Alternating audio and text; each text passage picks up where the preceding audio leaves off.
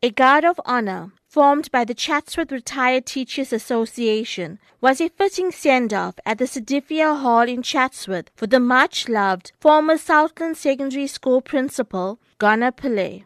This after her son, Abisershan Pillay, paid tribute to the caring philanthropist who became a favorite in the community. Mum knew how important it was to help those less fortunate. She often took part in feeding the needy understanding that no learning could take place on an empty stomach. She stressed the importance of seva, the act of serving others. In these busy times, it is unusual to find time to focus on others. My mom, however, was able to do, to do this in bounds. She was a master at identifying someone who needed help and linking them to a benefactor. A fellow temple devotee remembered Auntie Gona as a fun loving storyteller. Shambhugavali, and he used to call her, although she was so stern in her duties, but to us, she was a loving and humble person. Whenever we went to her place, she would never let us go without tea and biscuits and always offer us something always with a big smile, she'll enter our temple and tell us of jokes of childhood days with their parents and the train ride from Potchefstroom to Durban and also talk to us about the ginger plantation, which her parents were ginger farmers formerly known as Mrs. Pillay to the schooling community of Chatsworth and beyond, she leaves behind a legacy through the thousands of learners that she taught throughout her career, from a young teacher to a mature principal, as her niece, Mrs. Denisha Jacobs, explains. A true teacher. They are not made, but handpicked and formed. And that was how God made my auntie. She was unique and extremely special. And she valued the value of life. She urged us on and motivated us to be more than we could. Nothing was impossible for her. She had the utmost confidence in each one of us. Pillay's son, Abisershan, fondly remembers his mum as an inspirational teacher as well.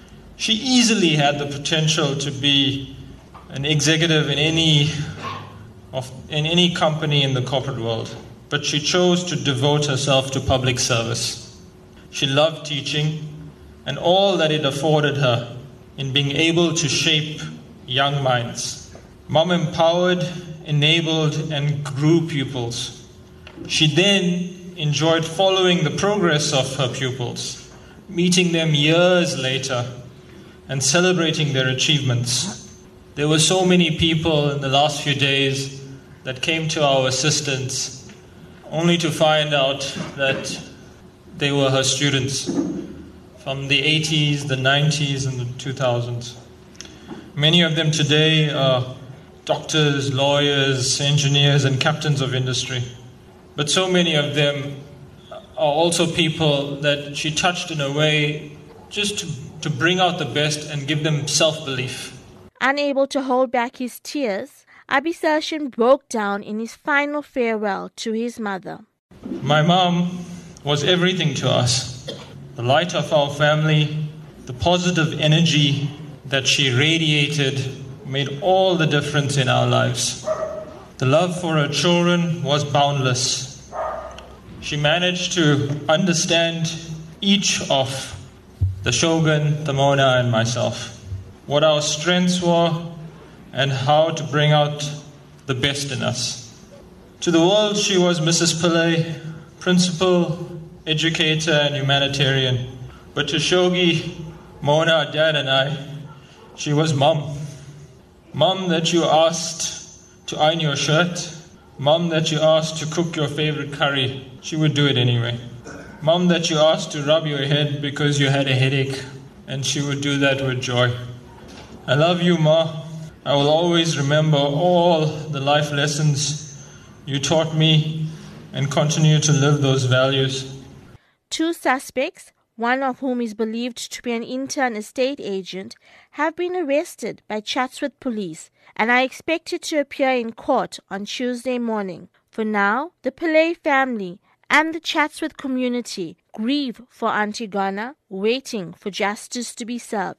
Pillay's husband, Loga, who was also brutally attacked on the night of her murder, is still recovering from the surgery he had to undergo. He was unaware that his wife passed on. Family and medical staff waited for him to stabilize from the op he had to undergo. On the day of the funeral, Loga was at the side of his wife's coffin, just like he was throughout their lives. For Newsbreak, I'm Rachel Vadi in Durban.